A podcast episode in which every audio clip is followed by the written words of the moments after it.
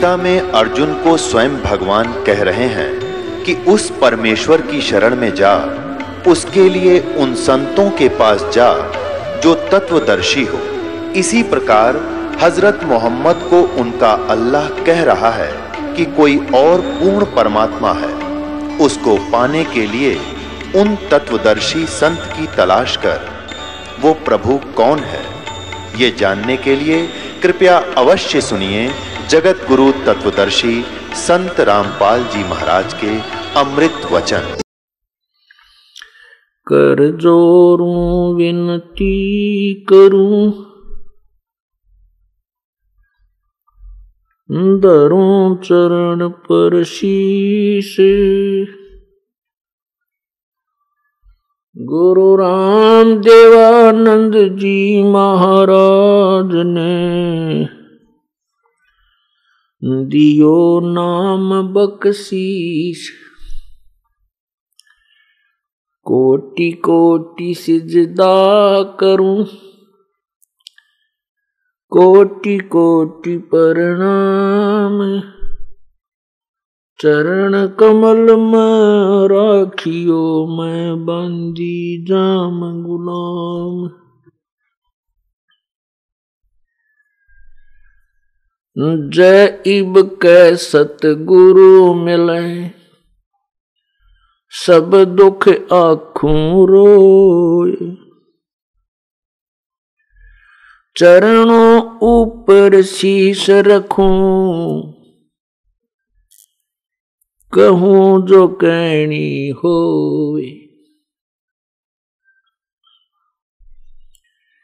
कबीर गुरु जी मिलेंगे, पूछेंगे कुशलात आद अंत की सब कहूँ, अपने दिल की बात। गुरु जी तुम ना बोलियो, चाहे लाख लोग मिल जाए हमसे तुमको बहुत हैं, तुमसे हमको नहीं। तुमरे विसारे क्या बने? मैं किसकी शरण में जाऊँ? शिव ब्रंच मुनि नारदा, इनके हृदय बिना समाऊं।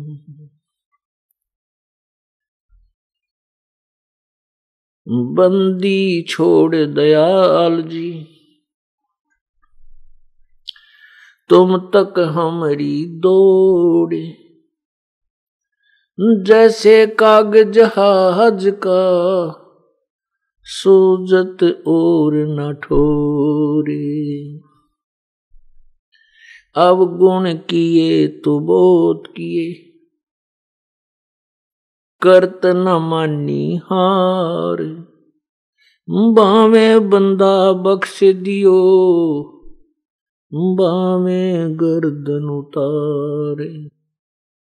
अब गुण मेरे बाप जी, बख्शो गरीब नवाज़।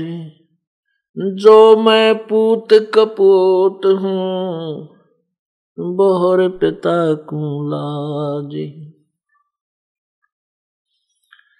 मैं अपराधी जन्म का नक्सिक भरे विकार तुम दाता दुख बंजना,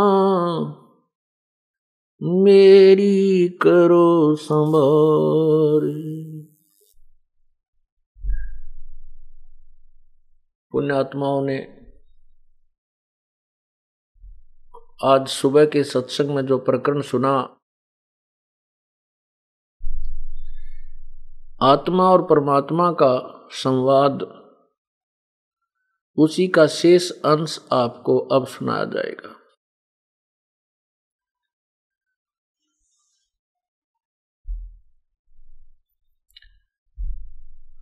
परमेश्वर अपनी पुण्यात्माओं को अपना रहस्य बताने के लिए भरमते भटकते रहते हैं। जैसा कि आपने सुना था, प्रभु ने कहा है गोता मारू स्वर्ग में जा बैठू पाताल गरीब दास ढूंढता, फिरूं अपने हीरे मानिक लाल। उसी दृष्टिकोण से परमात्मा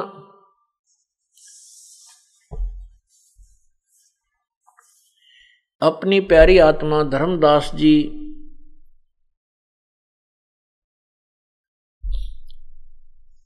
से वृंदावन में मिले मथुरा में।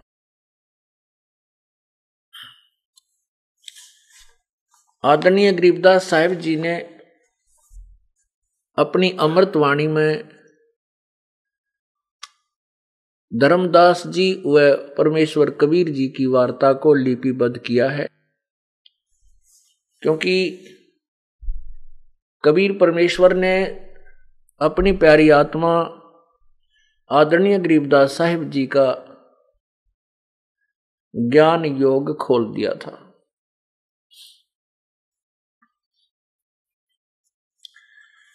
जिस व्यक्ति को दिवदृष्टि प्राप्त हो जाती है, वो लाखों, करोड़ों, अरबों वर्ष पहले का, अरबों, करोड़ों युग पहले की और भविष्य की सभी जानकारी दे सकता है। और इस दिव्य दृष्टि की भी रेंज होती है। जैसे एक दूरबीन होती है, वो कुछ ही किलोमीटर तक स्पष्ट दिखा सकती है, दूसरी उससे ज़्यादा, तीसरी उससे ज़्यादा, ऐसे। जैसे वेद व्यास जी ने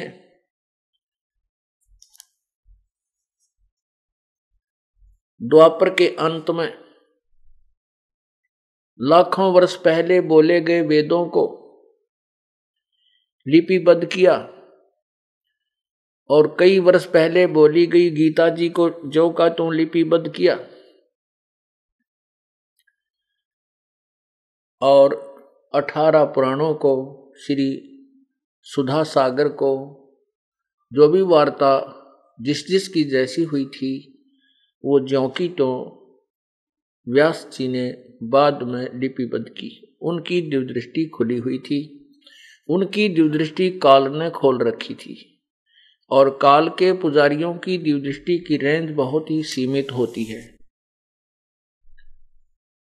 और पूर्ण परमात्मा ने आदरणीय गरीबदास साहिब जी की दिवदृष्टि दे रखी थी, उनकी दिवदृष्टि को ओपन किया हुआ था, ज्ञान योग खोल रखा था। उस आधार पर संत गरीबदास जी क्या बताते हैं? क्योंकि जो भी ये बोली गई वाणी है गरीबदास साहिब के, सामने चलचित्र की तरह चल रही थी, सब जैसे फ़िल्म चलती है। उसको जो जो का तू आँखों देखा हाल गरीबदास जी वर्णन कर रहे हैं। दर जिंदे का रूप सैल वृंदावन नी तहा मिले धर्मदास करते हैं बहुत अधीनी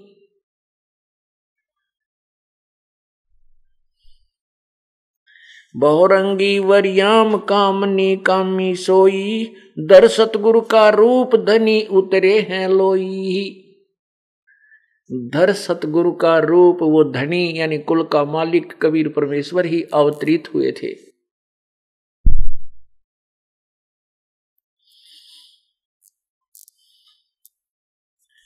परम उजागर ज्ञान, ध्यान बहुरंगी बाना, तहा मिले धर्मदास, आचार विचार दीवाना।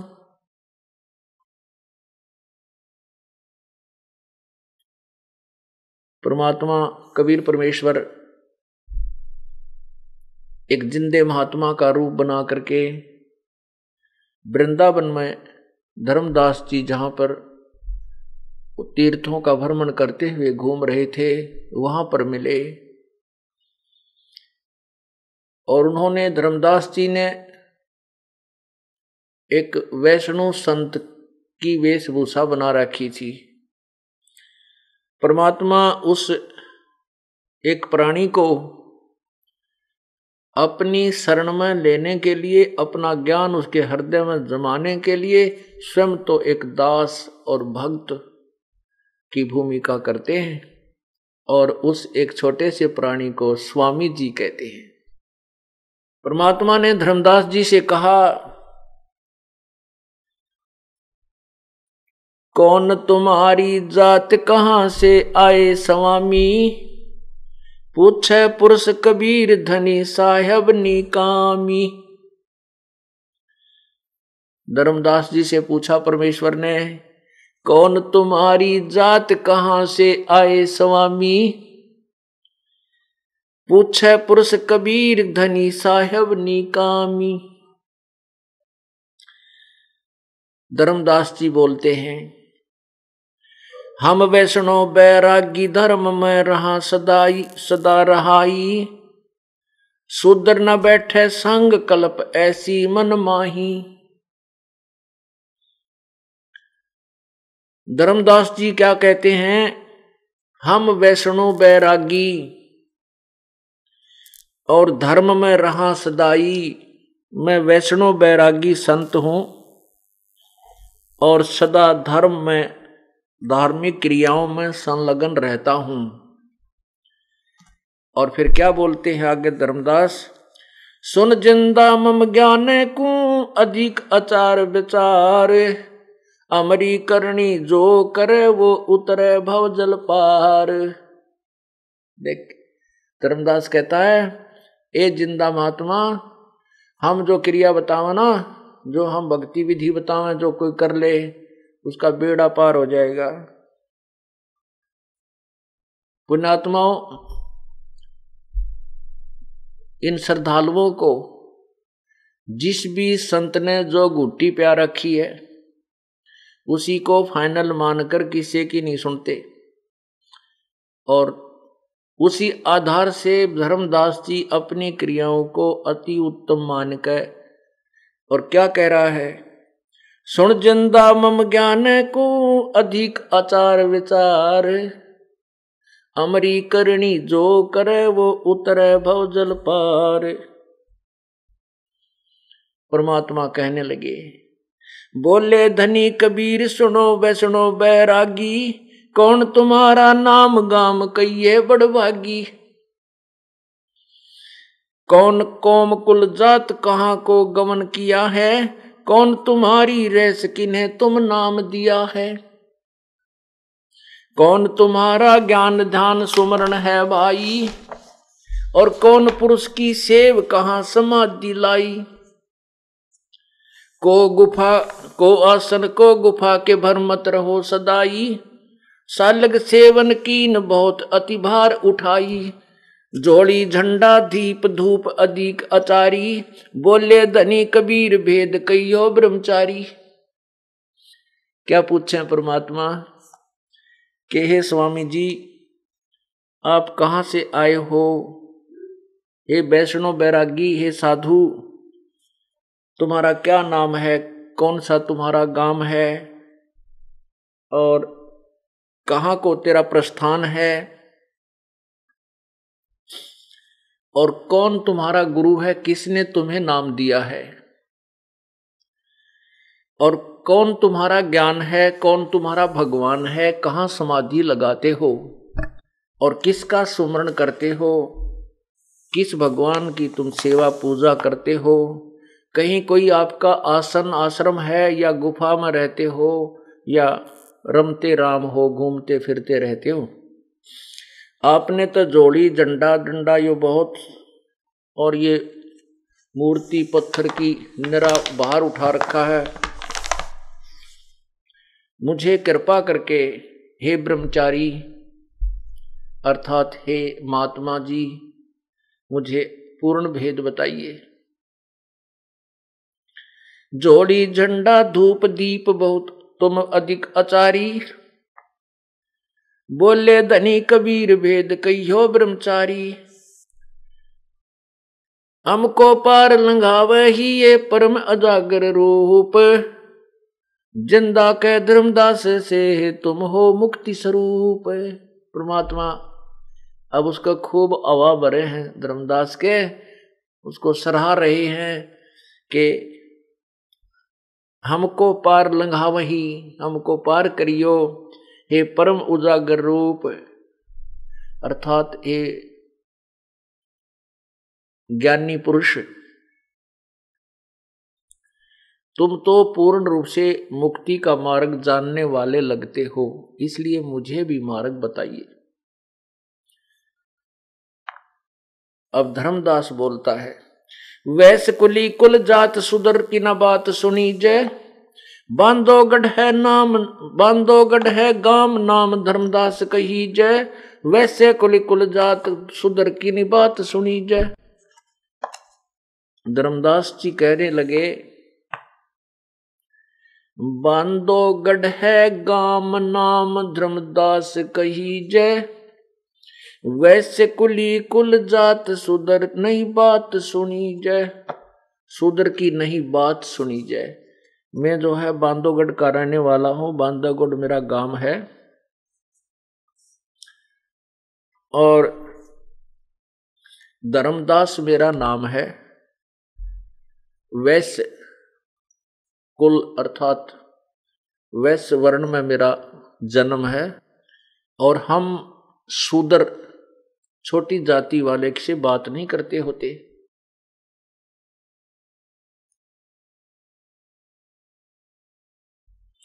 सरगुण ज्ञान स्वरूप ध्यान सालग की सेवा मल्लाग्र छड़कंत संत सब पूजे देवा अड़सठ तीर्थ नान ध्यान कर कर हम आए पूजे सालग राम तिलक गलमाल चढ़ाए धूप दीप अधिकार आरती करें हमेशा राम कृष्ण का जाप जप रटत, रटत है शंकर से सा नेम धर्म से नेह स्ने दुनिया से नाही आरुडम बैराग और की मानो नाही। कति पक्का हो रहा था। नू कहता कि राम कृष्ण का जाप रटे हम शंकर से सा। ने धर्म, नेम धर्म से, ने स्नेह दुनिया से नाही। और मैंने जो ज्ञान प्राप्त करके जो वैराग धारण किया है, ये मेरा आरूढ़ है। मैं इसके ऊपर पूर्ण रूप से दृढ़ हूँ।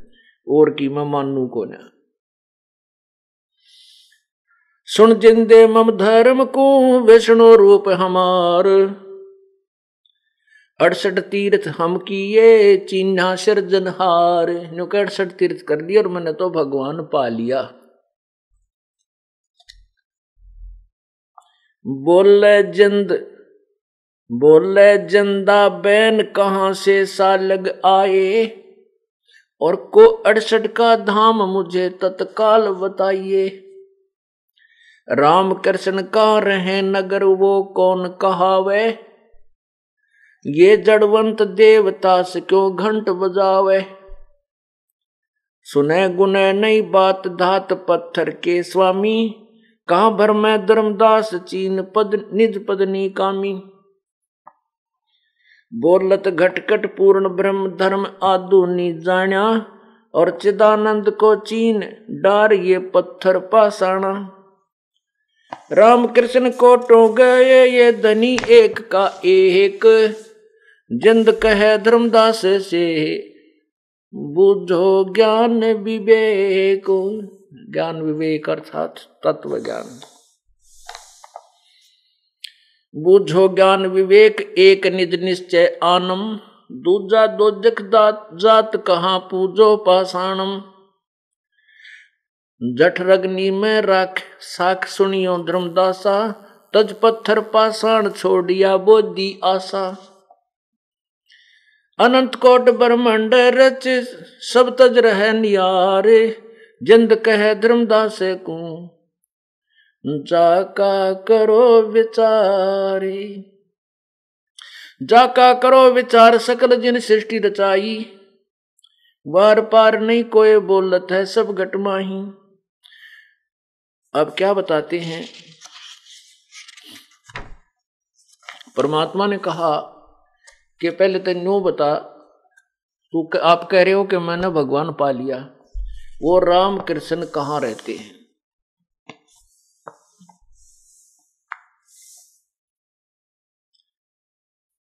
वो कहेगा कि वो स्वर्ग में रहते हैं तो परमात्मा ने, उसने कहा कि वो स्वर्ग में रहते हैं। परमात्मा ने कहा कि गीता जी अध्याय नंबर आठ के मंत्र सोलह में लिखा है कि ब्रह्म लोक पर्यंत ये सभी लोक नासवान हैं पुनर्वर्ती में है। वहाँ गए हुए भी जन, प्राणी जन्म मृत्यु को आते हैं। और महापर महाप्रलय जब होती है ना ब्रह्मा रहेगा ना विष्णु रहेगा ना शिव रहेगा। परमात्मा ने बताया कि सात, जैसे एक ब्रह्मा जी की आयु है, एक हज़ार चतुर्युग का दिन, एक हज़ार चतुर्युग की रात्रि, तीस दिन रात का महीना, बारह महीने का वर्ष और सौ वर्ष की आयु। ब्रह्मा जी पचास वर्ष के हो चुके हैं इक्यावनवा वर्ष चल रहा है, ब्रह्मा जी की मृत्यु होगी। सात ब्रह्मा की मृत्यु के उपरांत एक विष्णु की मृत्यु होगी और सात विष्णु की मृत्यु के उपरांत एक शंकर की मृत्यु होगी।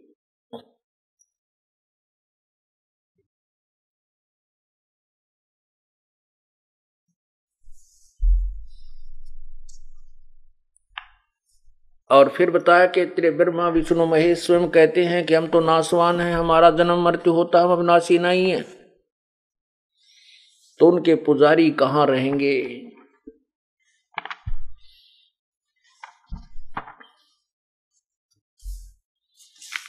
एक झलक दिखाते हैं श्री मद देवी भागवत। बाकी बाद में आपको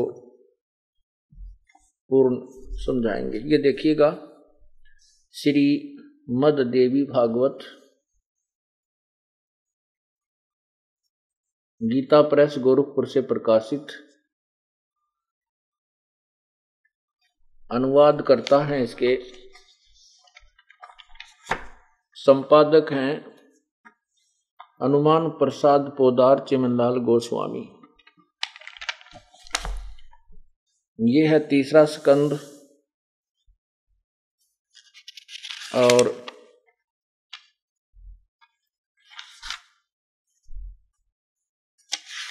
अध्याय चार और पाँच में, प्रश्न नंबर एक सौ तेईस।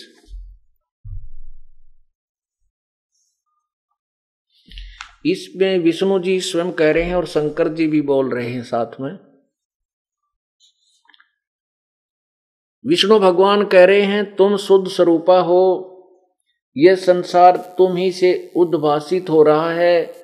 मैं ब्रह्मा और शंकर, हम सभी तुम्हारी कृपा से विद्यमान हैं। हमारा आविर्भाव और तिरोभाव आविर्भाव माने जन्म, तिरोभाव माने मृत्यु।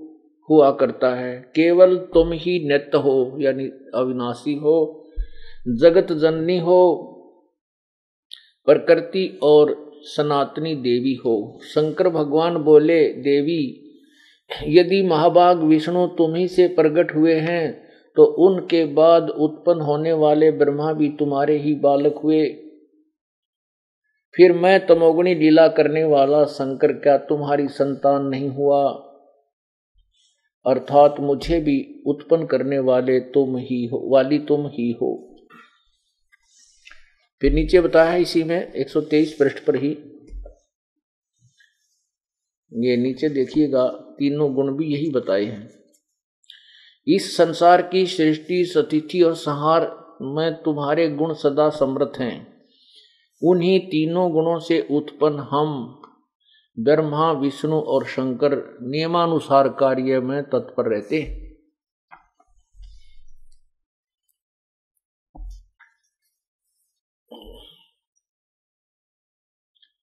परमात्मा ने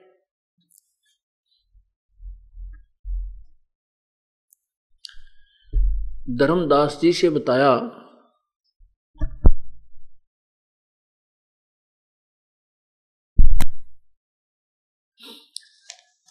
कि जिन भगवानों की तुम पूजा करते हो, वो स्वयं नासवान है, उनकी जन्म मृत्यु होती है, वे स्वयं स्वीकार करते हैं।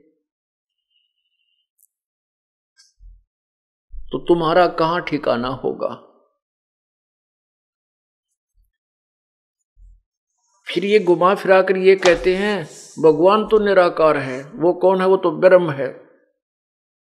बस, अंतिम दौड़ इनकी ब्रह्म तक है। और वो ब्रह्म लोक में रहता है। और फिर कहते वो निराकार है। उनका पुजारी ब्रह्म लोक में पहुँच जाता है। ये देखिए पवित्र गीता जी। श्री मद भगवत गीता। इसके अध्याय नंबर आठ। और श्लोक या मंत्र कहो। सोलह में।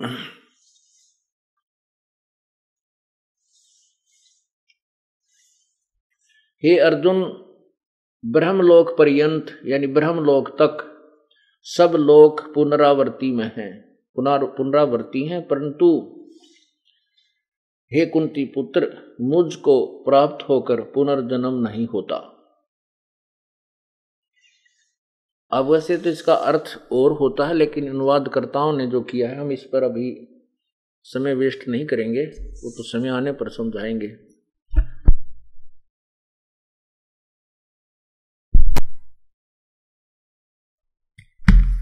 ये ब्रह्मलोक क्या है, ये देखिएगा। ये एक ब्रह्मांड है। ये एक ब्रह्मांड है। ये एक ब्रह्मांड है। एक ब्रह्मांड का लघु चित्र। ये एक ब्रह्मांड है।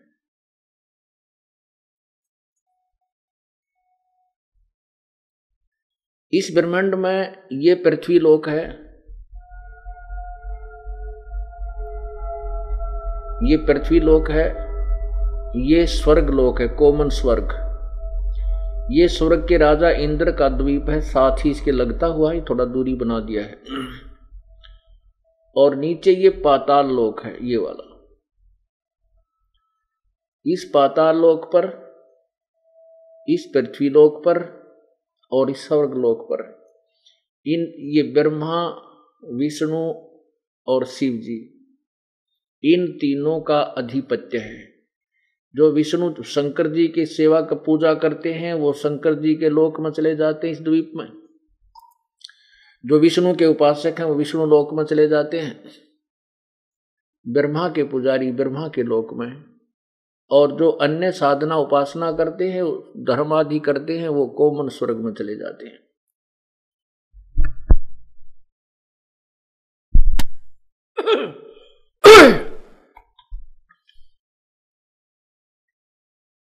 और अब ये ये है ब्रह्मलोक। ये सारा ब्रह्मलोक है। ये वाला। ये इतना हिस्सा जो है ये ब्रह्मलोक है। ये ब्रह्मलोक एक ब्रह्मंड के बहुत ज़्यादा अत्यधिक हिस्से में है। बहुत विस्तृत है। तो अब ये कहते हैं ये अंतिम, यहाँ ये ब्रह्मलोक है। ये ब्रह्मा, विष्णु के लोक तो बहुत बार नष्ट हो जाते हैं, पृथ्वी लोक भी और ये स्वर्ग आदि तो। लेकिन ये ब्रह्मलोक इनसे ज़्यादा सथाई है। अब गीता जी में लिखा है कि ये ब्रह्म लोक पर्यंत ये सारे ही यहाँ भी, ये भी नासवान है, यहाँ गए वैसे भी साधक भी पुनर्वर्ती अर्थात पुनर्जन्म होता रहता है, जन्म मृत्यु होती है।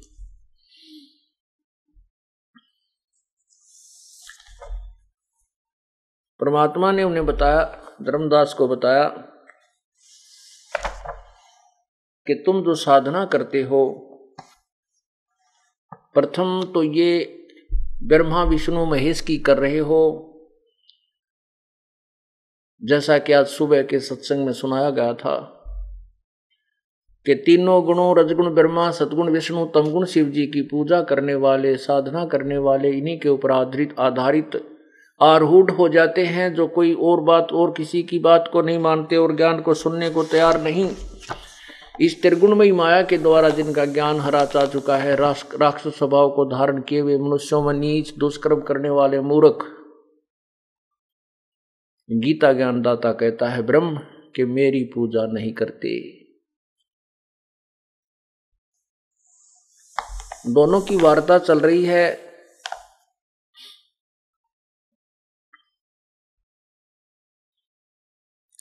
परमात्मा कह रहे हैं कि बोले, ज़िंदा बैन सुनो, कहाँ से सालिग आए? और को अड़सठ का धाम मुझे तत्काल बताइए? राम कृष्ण कहाँ रहे? नगर वो कौन कहावे? ये जड़वंत देश, देव ताश क्यों घंट बजावे? अब धर्मदास जी ने जो भगवान विष्णु की मूर्ति पूजा जब की छोटी छोटी घंटियाँ ले रखी, उन बजा उसके सामने श्री विष्णु सतोत्तर करते समय। कहते, इन पत्थर के देवता आगे क्यों घंटी बजाओ? ये ना सुना, इनका कान ना, आँख ना, है? और क्यों मूर्ख बन रहा है तू? राम कृष्ण कहाँ रहे? नगर वो कौन कहावे? ये जड़वंत देवता से क्यों घंट बजावे? सुने गुने नहीं बात धात पत्थर के स्वामी, कहाँ भर में धर्मदास निज चिन्हो निज पदनी कामी के ये पत्थर के देवता, इनका आगे क्यों घंटी बजाता है?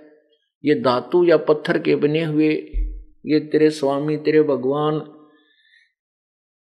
ये नहीं सुनते कुछ भी। और कहा भ्रम रहा है धर्मदास? उस परम पिता, उस यथार्थ मार्ग को सुन।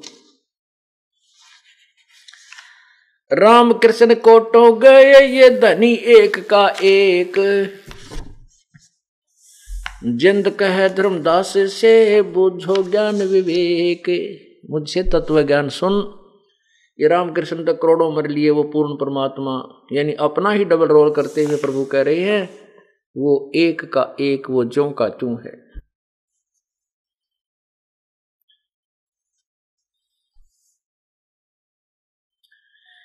जठ रगनी में राख, साख सुनो धर्मदासा, ये तज पत्थर पाषाण छोड़िया बोधी आशा। जिस परम पिता ने तेरे को माँ के गर्भ में जठ रगनी में, वहाँ भी तेरी रक्षा की। अब भी तेरा साथी तेरे पीछे पीछे घूम रहा है। इन पत्थर के देवताओं ने छोड़ दे इस बोधी आशा। ये जो आप आशा लगाए हुए हो, आपकी जो चाह है स्वर्ग तक जाने की, ब्रह्मा, विष्णु, महेश की पूजा करके उनके लोक में चले जाने की। ये कमज़ोर चाह बोधी आशा छोड़ दे, त्याग दे। बोले, धर्मदास, सुनो जंदे मम बाणी। कौन तुम्हारी जात कहाँ से आए प्राणी? ओए देखो हम कितने तुच्छ हैं। परमात्मा तो उस जीव को स्वामी कह रहा है और वो नकली स्वामी बनकर ज्ञान, ध्यान एक अन्य का कोनी, ना ज्ञान, ना कोई भक्ति। और वो उस परमात्मा को कहता है, ए जीव, तू कहाँ से आया? और तेरी कौन जाति है? ये अचरज की बात कही ते मोसे लीला, नामा के पिया दूध पत्थर से करी करीला।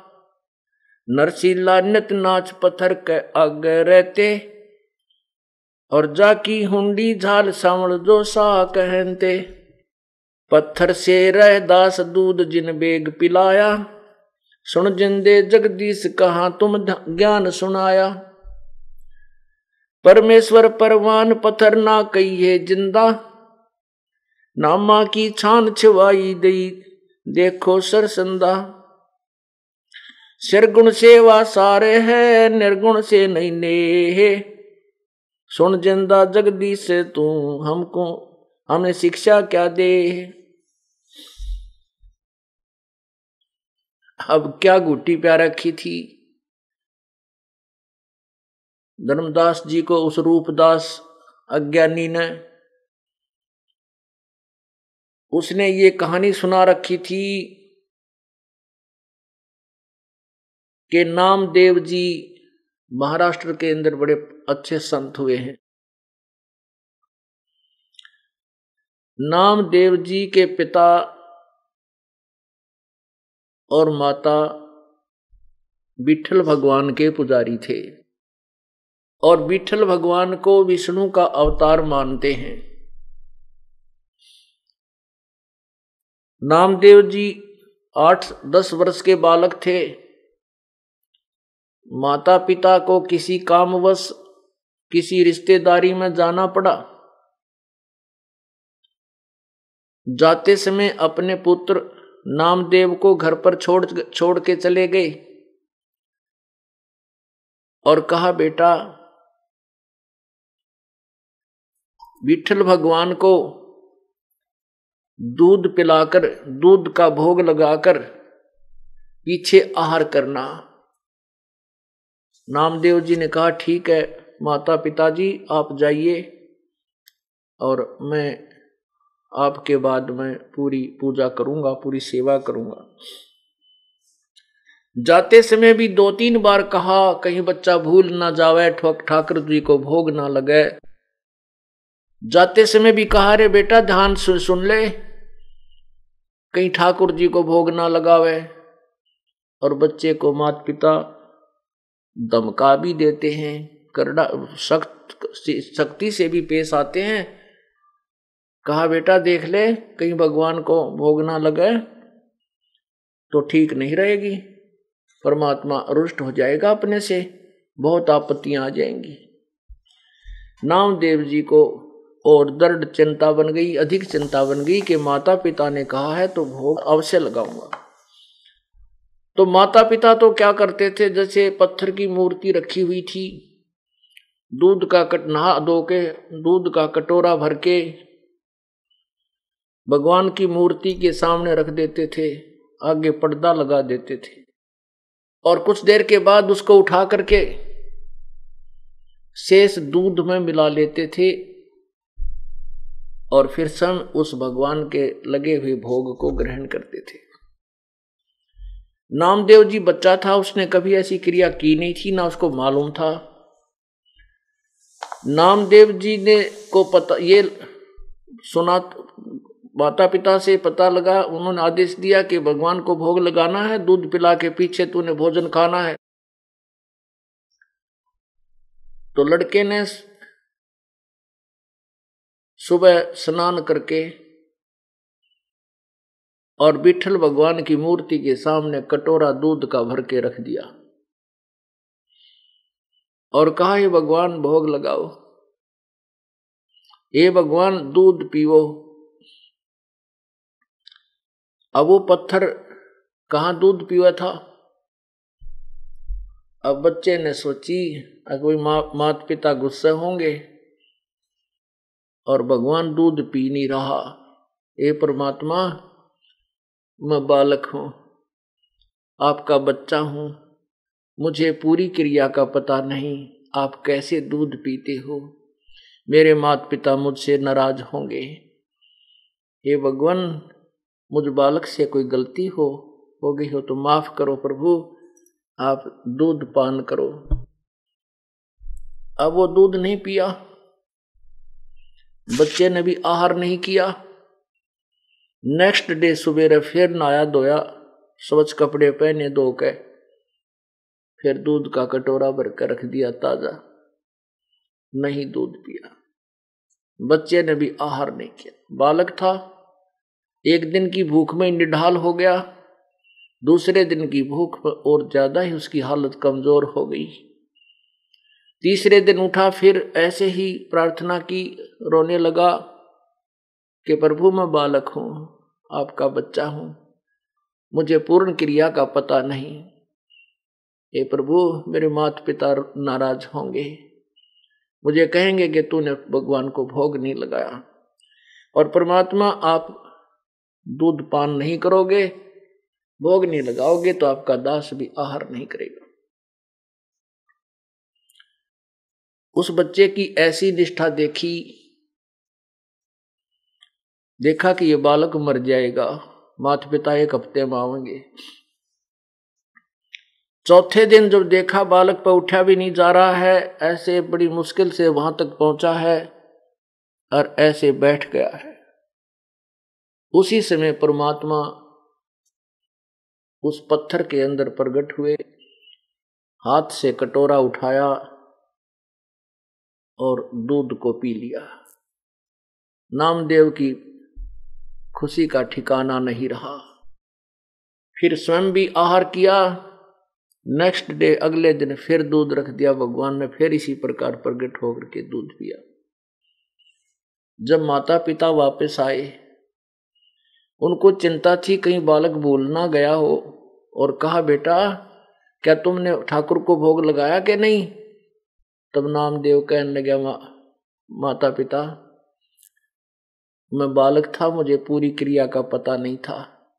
परमात्मा ने तीन दिन तक दूध नहीं पिया, चौथे दिन दूध पिया और मैंने भी आहार नहीं किया मैं भी मरने को हो गया था। मेरे भी श्वास प्राण निकलने वाले थे। तो मैंने अर्ज़ की, प्रभु, मैं बालक हूँ, मुझे ज्ञान नहीं। तो भगवान ने दूध पी लिया। अब वो माता पिता उस बालक के मुँह की तरफ़ देख रहे हैं, ये क्या कह रहा है? माता पिता को ऐसा लगा कि ये झूठ बोला है। और इसने ना दूध पाया, यू खेल खेलता रहा कि बालकों में, और इसने सारा काम बिगाड़ दिया। तो कहने लगे, बेटा, सच बता दे, तेरे भोग लगाया कि नहीं? एक माता पिता सही कह रहा हूँ। तीन दिन तो भगवान ने बिल्कुल भोग नहीं लगाया, और मेरे से कोई गलती बन गई होगी। मैं बालक था ना। चौथे दिन भगवान ने फिर दूध पिया, हाथ में कटोरा उठा के। तो वो कहने लगे, ये झूठ बोल रहे हैं। बालक सा इसने कुछ नहीं पाया क्योंकि भगवान दूध पीते को ना? कहने लगे, अब हमारे सामने पिला के देखा, नहीं तेरे डंडे मारेंगे। अब उन्हें सोची, भाई, अब पटूँगा। उसने, उसको मालूम था कि भगवान कहीं पीछे की तरह ना पीवे और पिटाई तो होगी, फिर हाथ जोड़ के खड़े हो गए भगवान, ये बला तुम ही टालोगे मेरे सिर से ये परमात्मा मेरे माता पिता को विश्वास नहीं होगा। आप जल, दूध पान करियो मेरे प्रभु। अब नामदेव नामदेव जी ने ऐसी प्रार्थना की, दूध रख के ठाकुर की मूर्ति के सामने।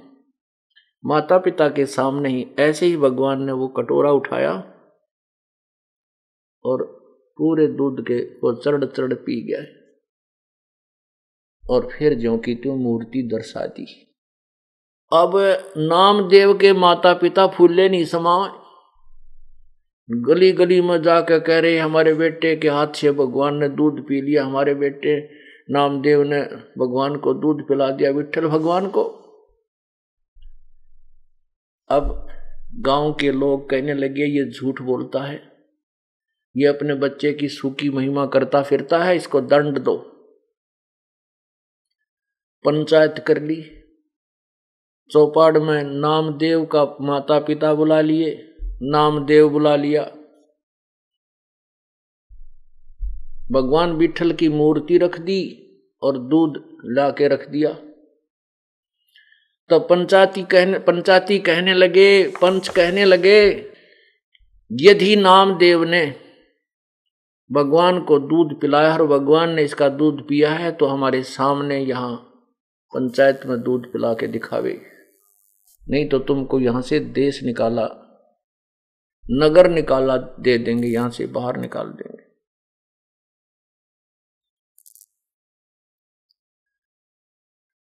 नामदेव जी ने फिर प्रार्थना की। उसी प्रकार सभी पंचायत के सामने, पूरी नगरी के सामने उस पत्थर से प्रगट हुए प्रभु और दूध पी लिया।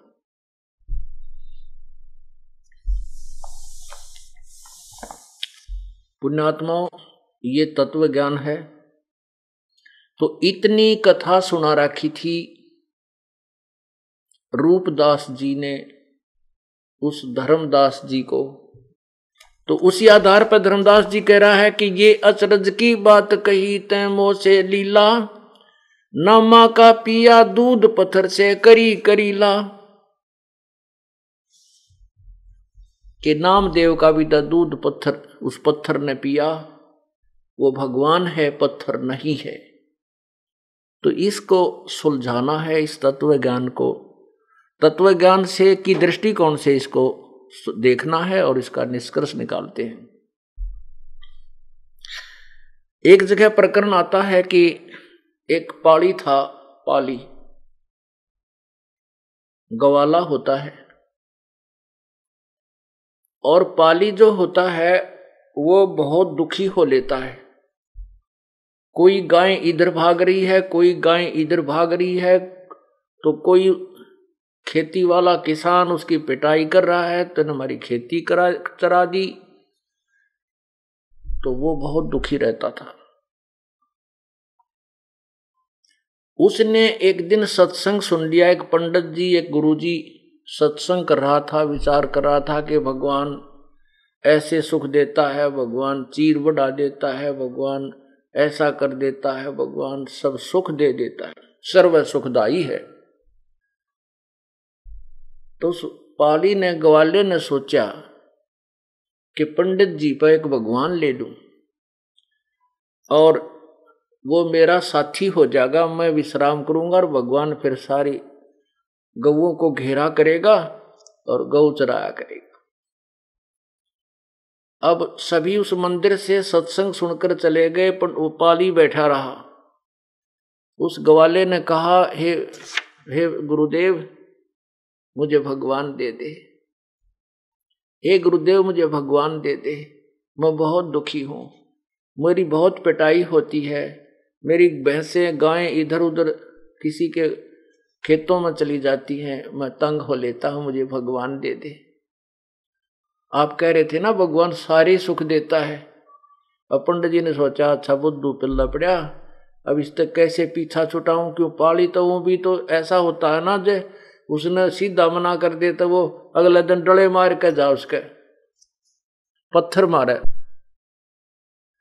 तो पंडित जी ने कहा, बेटा मैं भगवान बनाऊँगा दो चार दिन में तो हफ़्ते पीछे आइए अकाछा गुरु जी अब पाली ने जो दिन दिया था ब्राह्मण ने, वो दूसरे दिन पहुँच गया गुरु जी मैंने भगवान दे दे, बहुत दुखी हो गया। उस पंडित जी ने क्या कराया एक भैंस का सींग टूटा पड़ा था। उसके ऊपर लाल कपड़े बाँध के, लपेट कर, धागा लाल लपेट के, और रख रखा, नारियल सा बाँध गए और कहा, पाली, ले बेटा, ले जा। पर एक काम करिए, इस भगवान को डेली भोग लगाना है। पहले इसको खाना खिला के पीछे खाना है। ऐसा नहीं करेगा तो ये भगवान तुझे सुख नहीं देगा। ये भगवान जो है ना, तुझे लाभ नहीं देगा। अब ठीक है, गुरुदेव, जैसा आपकी आज्ञा होगी।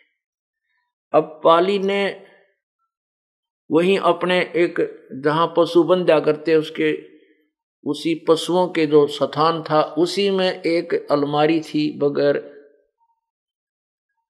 खिड़की की। उसको साफ़ किया और साफ़ करके लीप लाप के वहाँ भगवान दर दिया, वो पंडित जी का, दिया मैं इसका सींग।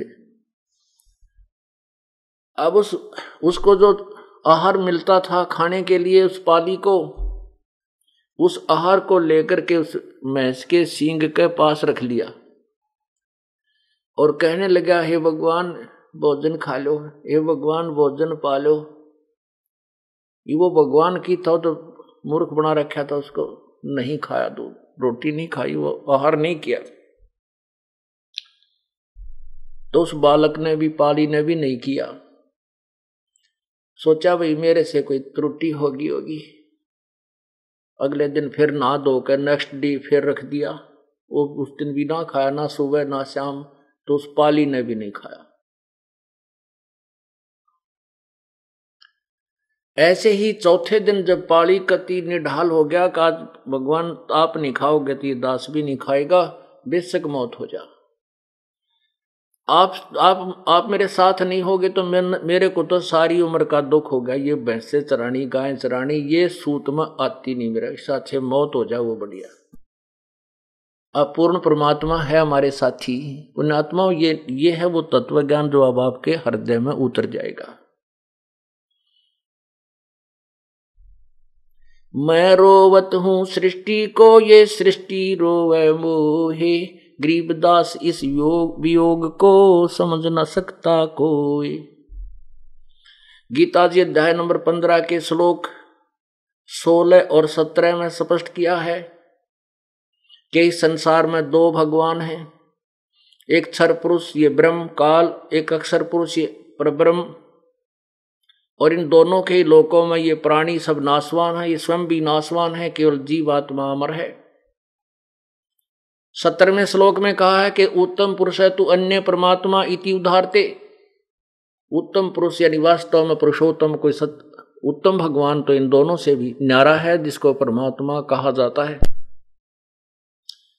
और यह लोकत्रयम अविश्य विभर्ति अवय ईश्वर है, जो तीनों लोकों में प्रवेश करके सबका धारण पोषण करता है।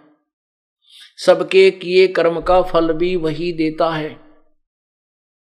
और निमत किसी, जो भी जो जिसका पुजारी है, निमत उसी को बना देता है। ये कबीर परमात्मा, भगवान भक्ति की आस्था प्राणी में बनाए रखने के लिए, जो भी जिस भी रूप में किसी देव को पूज रहा है, वो वर्तमान की पूजा तो उसकी एक अन्य की नहीं, एक नए पैसे की नहीं होती। लेकिन उसके पूर्व जन्म के जो पुण्य और भक्ति जो कभी परमात्मा के चरणों में उसने की हुई है, उसी के आधार से वो परमात्मा उस प्यारी आत्मा के प्राणों की रक्षा करने के लिए स्वयं ही कबीर देव प्रकट होते हैं। और वो जिसकी पूजा कर रहा है, वो सोचता है कि मेरी मेरी मदद आज मेरे इसी भगवान ने की है। लेकिन ऐसा नहीं है। तो ये जो पाली था, ये पूर्व जन्म का ग्वाला था, पूर्व जन्म का कोई पुण्यकर्मी प्रभु का, कबीर परमेश्वर का बच्चा था। अब वो शास्त्र विरुद्ध साधना, उस अनाड़ी पंडित ने, गुरु ने पकड़ा दी। और उस बच्चे की जान जाने को हुई तो परमात्मा स्वयं प्रकट हुए और सामने बैठ कर दूध पी करके अंतर ध्यान हो गए। खाना खाया। खाना खा अंतर ध्यान नहीं हुए खाना खाया। और बोले, बच्चा, बोल, के बात है, मैं बहुत बड़ा हो गया हूँ। वो मैस का सिंह था, वो खत्म कर दिया, परमात्मा ने अंतर ध्यान कर दिया। और स्वयं साकार रूप, जो भी उनका स्वरूप है, एक व्यक्ति रूप में प्रकट होकर वो खाना खाया और बच्चे को खिला दिया। और कहने लगे, भगवान, बोल, बच्चा, अब क्या काम है तेरा? कि भगवान मेरे साथ हो ले। और बहुत दुखी होता हूँ मैं, और मेरे पशुओं को घेरना तू। अगर अच्छा बेटा, कोई बात नहीं, चल। अब लेकर पशुओं को चला गया। अब एक लाठी पकड़ा दी पाड़ी ने, भगवान को अपना लठ। अब कोई भी गाय, भैंस इधर उधर जाती है किसी की खेती में तो परमात्मा एक सेकंड में उसके आगे खड़ा, लठ लिए खड़ा दिखता है। उधर कोई जाती है तो वहाँ खड़ा दिखता है। अर्थात सभी क्रिया को बड़ी सुचारू रूप से करने लगा।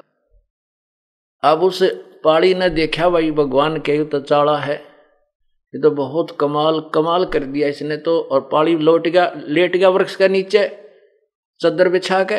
अकले भाई, मौज कर दी, भगवान जिसा सुना था, उसा पाया। अब उसने सोची, चल गुरु जी की जो है, धन्यवाद करके आता हूँ। अब वो मंदिर की तरफ़ चला और ब्राह्मण ने देख लिया, ब्राह्मण ने कहा गया पाड़ी उसने सोचा कि आज यू तेरे डले मारेगा, क्योंकि उस, वो तो बका रखा था। तो पंडित जी ने सोचे, आज यू तेरे साथ झगड़ा करेगा। और इसने वह खोल के देख लिया होगा, क्योंकि उसको मना कर दिया था कि इसको खोल के नहीं देखना। तो पंडित जी अपना करड़ा हाथ दिल करे, बैठा था, कह देखिए कहेगा, दो गाल देकर चला जाएगा, और क्या करेगा ये? जब चरणों में प्रणाम किया, और कहा, हे गुरु जी भगवान जो है ना, भगवान ने तीन दिन रोटी नहीं खाई, और मैंने भी नहीं मैंने भी नहीं खाई, और चौथे दिन तो मेरे प्राण निकलने को हो गए। पता नहीं, मेरे से क्या गलती बनी? पता नहीं क्या मुझे भगवान को भोग नहीं लगाना आया। चौथे दिन भगवान प्रगट हो गए, बड़े हो गए वो तो पूरे आदमी के मनुष्य जितने वो पंडित जी देखे उसके मुँह का, नहीं, यो आज बांग पी का तो नहीं आया है, क्या बोल रहा है? और भगवान ना सही, पूरा सही काम कर रहे हैं, पूरा सुख दे दिया मेरे तथा। सारे पशुओं को घेर लेता है। मैं थोड़ी देर देखा कि कहीं ये गड़बड़ तो नहीं कर देगा, पिटाई वो मेरी तो भगवान तो बहुत ही अच्छी तरह पशुओं को घेरता है। अब पंडित जी ने सोची भाई बालक है, झूठ भी ना बोलता, इसकी बात कुछ ऐसी लग रही है बोली भाली झूठ तो नहीं बोल रहा। कहने के बच्चा, वो भगवान कहाँ है? कि चाल दिखाऊँ? खेत में, वहाँ देख वो, वहाँ मेरे पशुओं को घेर रहा है। अब चल मुझे दिखा। वहाँ जाकर देखा, पंडित जी ने तो लठ लठ दिखा भगवान ना दिखाई दे, क्योंकि निर्भाग आदमी को थोड़ा दिखा, अगर वो तो निरा बकाया कर था, मंदिर में बैठ कर दुनिया को ठग रहा था तो उसने तो वो लठ लठ दिखा लाठी लाठी भगवान दिखाई नहीं दे रहा। तो पंडित जी कहता है कि कहाँ है बेटा भगवान? अके वो दिखता नहीं, वो सामने लाठी लिए खड़ा। वो कभी लाठी इधर जाती दिखा, कभी लाठी इधर आती दिखा, पंडित जी का पसीने आगे अक्यू तो भाई कोई प्रेत परात दिखा है, कोई जंद सिद्ध कर लिया हो गया इसका। तो कहने लगे, बेटा, मुझे तो दिखाई नहीं देता। अग नहीं दिखता, देख यू खड़ा। उड़ जाकर वो तो ब्राह्मण पाड़ी तो भगवान की बाह पकड़ रहा। यू रहा भगवान, और उसने दिखा को नहीं। उसको लाठी लाठी दिखा, और डंडा लिए भगवान खड़े थे। तब उस पाली ने कहा, परमात्मा, मेरे गुरुदेव को भी दर्शन दे दो। हैं? तो फिर उस अनाड़ी को भी दर्शन दिए। तब परमात्मा ने उस पांडे को कहा कि नालायक क्यों दुनिया को गुमराह करता है तू? अपने कर्म बना ले। उस दिन के बाद उस पांडे ने भी बकवाद करनी छोड़ दी और प्रभु ने उसको उपदेश दिया, उसका कल्याण करवाया।